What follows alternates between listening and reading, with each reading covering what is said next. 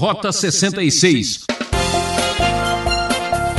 Olha, a grande verdade é que tem tanta gente que faz as coisas de Deus de qualquer jeito, que infelizmente o que muita gente faz para Deus nem o diabo não quer de tão ruim e mal feito que é.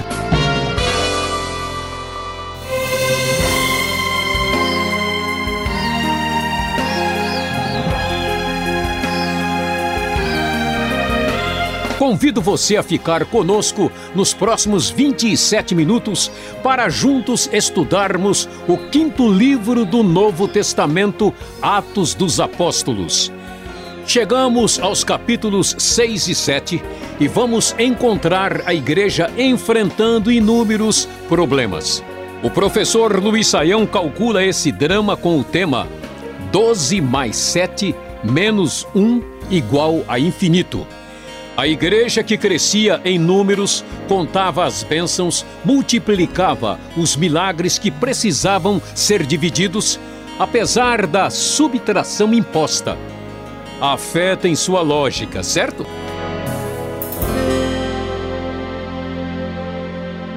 Que que é isso, prezado ouvinte? É, talvez você ainda não ouviu falar de uma matemática espiritual, pois é, mas na Escritura Sagrada nós temos sim um elemento numérico destacado que aqui em Atos 6 nós vamos prestar bem atenção. Veja só, logo no início o texto diz que naqueles dias crescendo o número de discípulos, os judeus de fala grega, entre eles queixaram-se dos judeus de fala hebraica. Observe que o texto faz questão de fazer uma avaliação matemática do que está acontecendo. Crescia o número dos discípulos. E aí, versículo 2 diz: Por isso, os doze, sim, doze, os doze apóstolos, os primeiros aí líderes da igreja cristã vão escolher sete. Sim, sete, diz o texto com bastante clareza no verso 3. Escolham entre vocês sete desses sete que estão trabalhando na época do crescimento da igreja, que, aliás, o texto de Atos, mais uma vez, faz a sua a observação matemática, pois a igreja estava crescendo. O verso 7 diz que crescia rapidamente o número de discípulos em Jerusalém, também um grande número de sacerdotes obedecia à fé. É, prezado ouvinte, na matemática divina existe muito crescimento e multiplicação, porque afinal de contas estamos em contato com o infinito, mas você vai ver que essa matemática nem sempre tem aí elementos puramente positivos. Sim, um dos principais desses primeiros líderes da igreja, um dos sete veio a falecer como o primeiro mártir da história cristã. Então, nós temos uma equação interessante: 12 mais 7 menos 1 igual a infinito, ou seja, igual à obra do Deus infinito que age em favor da igreja. Mas vamos ver o que, que estava acontecendo, quais, quais são os detalhes dessa matemática de Atos 6 e 7. O texto vai nos falar que começou a haver um problema no meio desse crescimento. Talvez você saiba, ó prezado ouvinte, que Crescimento muitas vezes significa dificuldade, problema e complicação. Pois é, os judeus de fala grega estavam se queixando dos de fala hebraica. Por quê? As viúvas deste grupo estavam sendo esquecidas na distribuição diária de alimento.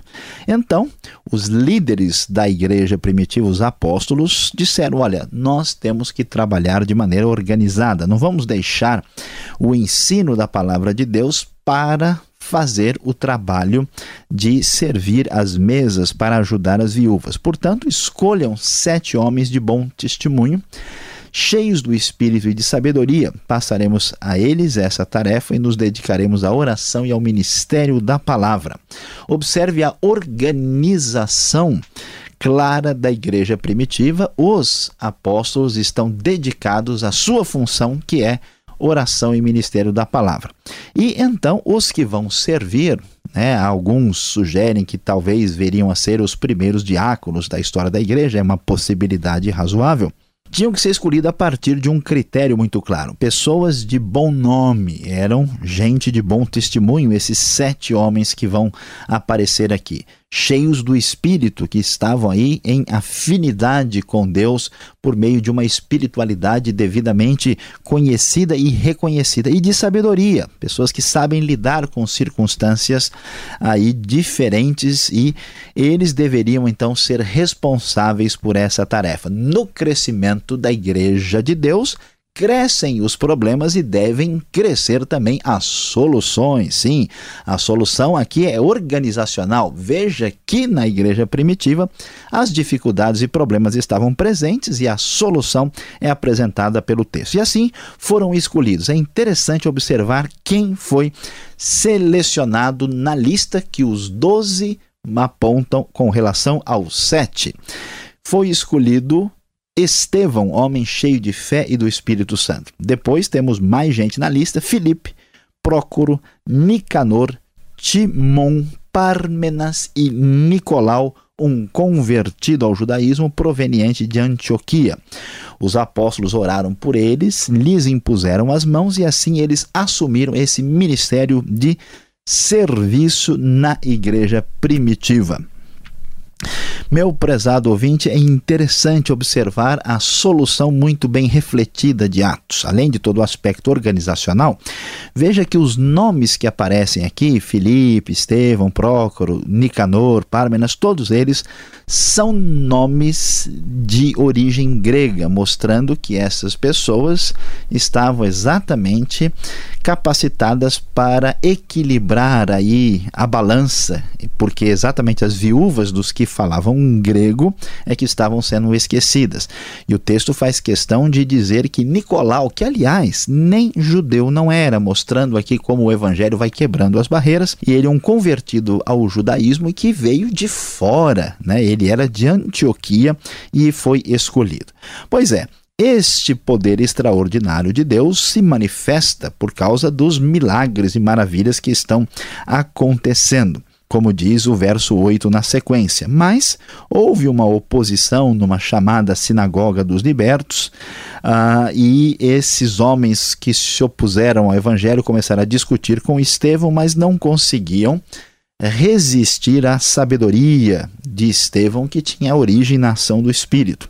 E assim, o que aconteceu? Eles apresentaram falsas testemunhas, dizendo que Estevão estava falando contra o lugar santo e contra Moisés, e ele foi ali levado para o Sinédrio, o tribunal principal do contexto judaico, para ser ali julgado qual seria o seu destino. Então, uh, o texto nos diz que quem olhava para Estevão via ali o seu rosto como que um rosto de um anjo e talvez pela sua por estar brilhando alguma coisa extraordinária. E o texto então começa a apresentar a discussão. Um sumo sacerdote quer saber se é verdade o que está sendo dito. E assim nós temos a grande mensagem, o discurso de Estevão no Sinédrio, quando ele começa a fazer um levantamento da história do povo de Deus no Antigo Testamento. E ele diz basicamente o seguinte: ele diz, ó, vamos nos lembrar que aconteceu que Deus chamou nosso pai Abraão lá na Mesopotâmia e ele obedeceu a Deus e ele foi para a terra de Canaã. Depois, né, os seus descendentes vieram a ser escravos no Egito, mas nesse processo todo nós vamos ver como Deus abençoou a nossa nação e originalmente até chegar a Jacó e tivemos o problema de José com os irmãos lá no Egito. Depois de tudo isso, Deus usou José para salvar o povo da fome naquela circunstância tão ah, complicada e ele prossegue, né, mostrando como Deus sempre agiu na história, cumprindo a sua promessa e fala na sequência daquilo que acontece posteriormente, quando Moisés é levantado por Deus para tirar o povo do Egito da situação de escravidão e que Moisés, quando tentou trabalhar com o próprio povo, teve dificuldade, porque nós vemos a menção dos israelitas que estavam brigando aí no verso 26. Moisés então foge da sua responsabilidade e depois Deus o chama lá no Monte Sinai, conforme é bastante conhecida a história, mas mais uma vez o povo rejeitou a Moisés com as palavras quem o nomeou líder e juiz. este Moisés, mesmo assim, pela bênção e pela direção de Deus, conseguiu tirar o povo do Egito, mas o que aconteceu? Mais adiante, depois dessa libertação, o povo, ah, debaixo da condução de Arão, pediu que eles fizessem ídolos, já que Moisés eh, tinha subido ao Monte Sinai e eles adoraram o ídolo em forma de bezerro. E então e o discurso de Estevão vai mostrando o seguinte: ó, Deus sempre trabalhou com o nosso povo no Antigo Testamento, mas o povo nunca correspondeu a isso. O que que acontece? Eles não ouviram Moisés. Na verdade, uma citação assim muito forte tirada de Amós, capítulo 5, versos 25 a 27, com base inclusive na versão grega do Antigo Testamento, diz: eles levantaram um santuário para Moloque, a estrela do deus Renfã, e acabaram indo para a Babilônia como resultado da sua desobediência. E o que acontece nesse processo todo da história? Deus chamou Davi, e Davi quis oferecer um templo para Deus, mas, no entanto, Deus não está preocupado exatamente com o templo, porque ele é o Senhor de toda a terra, tudo lhe pertence, e vocês vejam que o que aconteceu no passado é que, o que diz o verso 51, vocês são iguais aos seus antepassados, é um povo obstinado de coração e de ouvidos, sempre resistindo ao Espírito Santo. E a palavra de Estevão é dura e diz: qual dos profetas dos seus antepassados não perseguiram? Eles mataram aqueles que prediziam a vinda do justo. Portanto, o que está acontecendo agora não é nenhuma novidade, porque Deus sempre agiu, mas vocês sempre recusaram. O saldo de vocês é totalmente negativo. Vocês sempre diminuíram em vez de acrescentar, dividiram, mas não multiplicaram. E assim, diante disso, eles furiosamente, diante das palavras de Estevão, quando Estevão diz que eles sempre agiram dessa maneira, eles rangiam os dentes contra ele, partiram furiosos e passaram a apedrejar Estevão, que, cheio do Espírito Santo, viu os céus abertos e o Filho do Homem em pé à direita de Deus. E no seu momento de sofrimento, dor, enquanto seus acusadores e algozes taparam os ouvidos e gritavam juntos indo contra ele, ele entregou ao Senhor Jesus o seu espírito em oração e caiu de joelhos e bradou: Senhor, não os consideres culpado deste pecado. E assim Estevão adormeceu e faleceu, e neste episódio tivemos a participação ali também de Saulo, que vai ser chamado posteriormente de Paulo, prezado ouvinte, que matemática extraordinária é de Deus. 12 mais 7 no crescimento da igreja. No entanto, com o primeiro mártir, o primeiro assassinado, menos um da igreja, trouxe um crescimento extraordinário, um crescimento que não tem fim, um crescimento infinito. A matemática celestial surpreende, apesar do que possamos pensar a realidade é que 12 mais 7 menos 1 é igual a infinito, o poder infinito de Deus fazendo crescer a sua igreja conforme o seu propósito.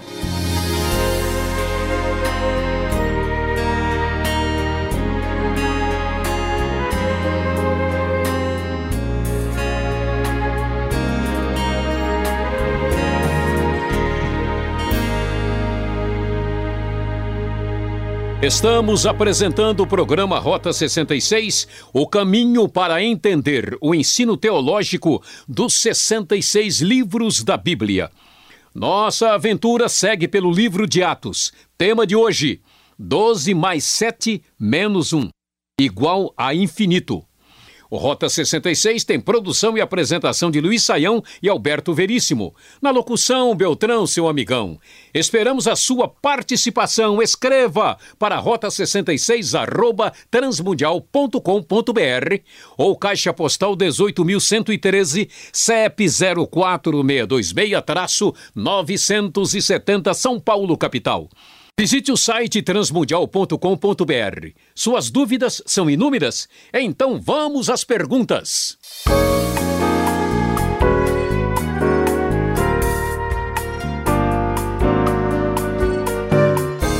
Nossa aventura continua agora Atos, capítulos 6 e 7, você está acompanhando. Professor Luiz Saião, esse capítulo já começa falando sobre judeus helenistas, judeus hebreus. Que confusão é essa? Quem são eles? O que está acontecendo neste momento? Pastor Alberto, é, é importante de fato entender o que acontece. Vamos observar que a igreja aqui está em Jerusalém, ela está no ambiente totalmente judaico. E a NVI até traduz de maneira bem adequada, ela fala os judeus de fala grega e os judeus de fala hebraica. Por quê? Porque muitos judeus viviam em outros lugares né, e tinham voltado e migrado para Jerusalém, e esses judeus eram de cultura grega ou helênica e, portanto, eram diferentes dos judeus assim totalmente palestinos. O que acontece, né, é que é, apesar de todos eles serem judeus, na convivência cada um tinha um pouquinho assim de particularidade cultural. Então, a igreja, com essa diversidade judaica nela, né, começou a ter problemas aí, né, um grupo uh, favorecia um pouco mais o, o, o, grupo que tinha mais afinidade com eles e por isso foi necessário tomar uma atitude para resolver a situação. Podemos dizer então que estes sete aqui no texto de Atos 6 são os primeiros diáconos que a gente vê na história, afinal de contas, o que vem a ser um diácono? Qual a qualificação ou mesmo a função dele? Olha que coisa interessante. Parece que hoje em dia as pessoas pensam que diácono é uma pessoa importante, uma pessoa com uma roupa diferente, né? Que às vezes né, olha feio para as pessoas e, e trata né, os outros com mais dureza. Né? E pode até ser que haja ambientes onde isso aconteça, mas a ideia do Novo Testamento é diferente. A ideia ela é ministerial. Né? O que está acontecendo aqui? Tem um problema que precisa ser resolvido. Em vez de discutir quem é importante, quem tem nome, quem tem posição, o que importa a resolução do problema da dificuldade. Como a gente fala brincando, né? Se tem problemática, cadê a solucionática, né? Como é que a gente resolve isso aí? Então, esses sete não foram chamados para serem diáconos, eles foram chamados para resolver uma situação a partir dos seus dons e capacidades. A questão é que a gente sabe que posteriormente, olhando até nas epístolas pastorais, a gente tinha um ofício depois determinado na igreja que era o, ofício de diácono, assim como tínhamos lá o presbítero, barra pastor, barra bispo, assim por diante. Aqui uh, nós não temos certeza, os estudiosos discutem bastante se aqui já nasceu o diaconato. Pode ser que sim, pode ser que não, ou pode ser que foi um germe que depois, né, acabou aí florescendo, um início aqui de um processo que deu no diaconato mais tarde. Mas a ideia do diácono é é alguém que deve ter um ministério de servir na igreja, conforme nós vemos a orientação neotestamentária.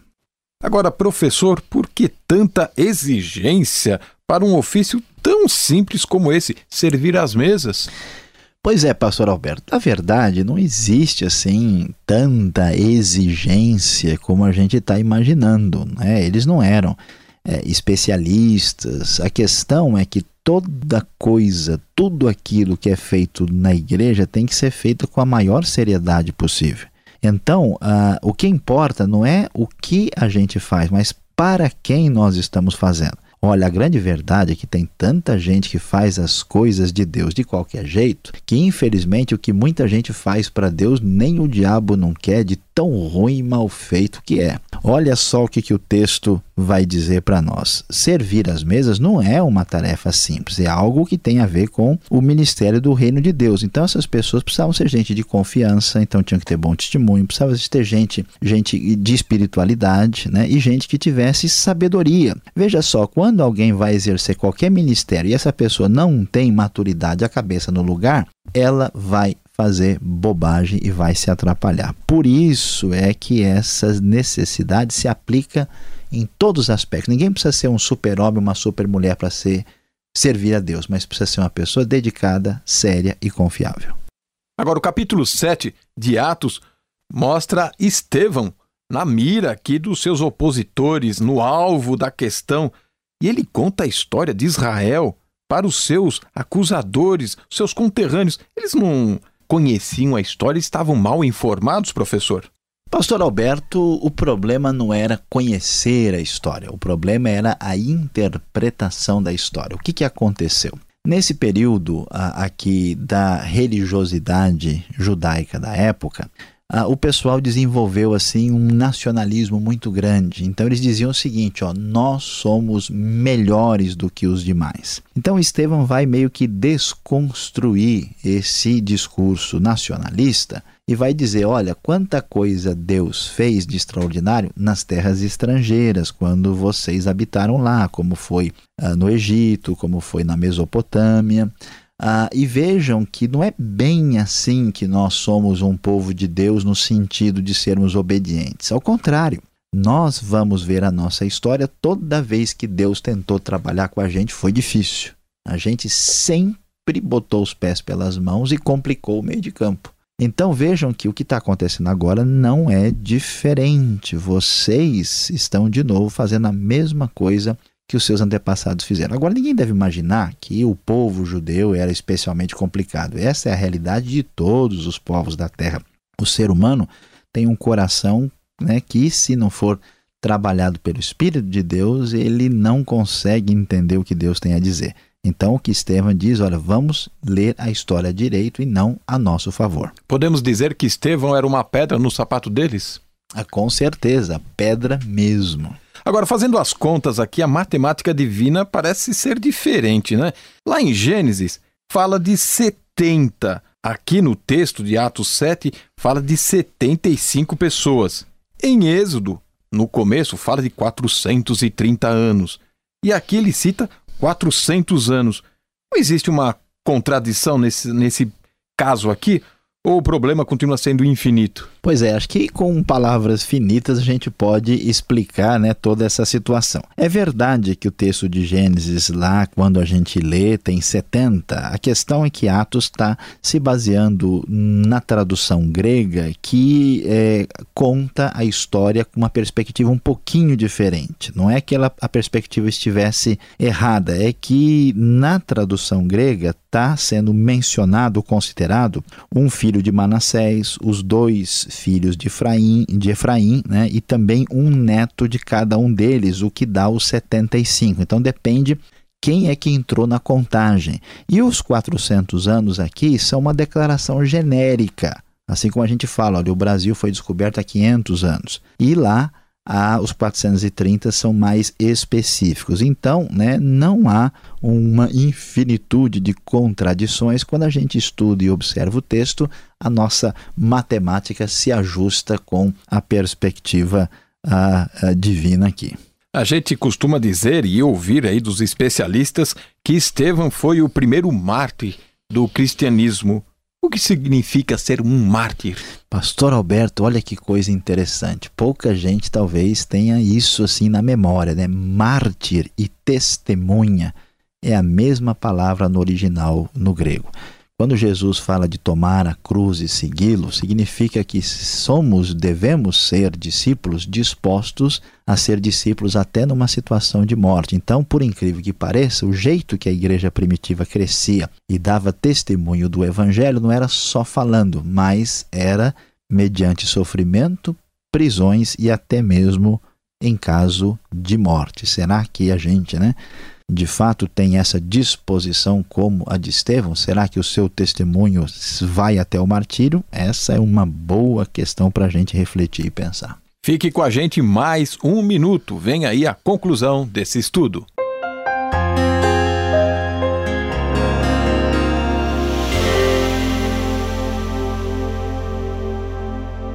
No Rota 66 de hoje, você estudou conosco Atos capítulos 6 e 7. É, você viu que matemática diferente.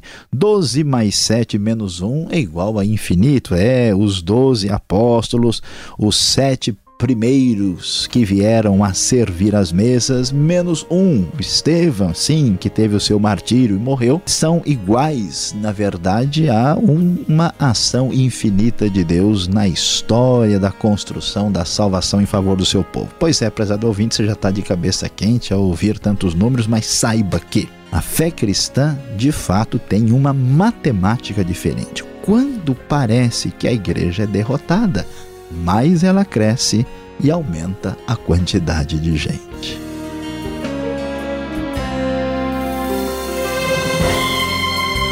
Final de mais um programa Rota 66 de hoje.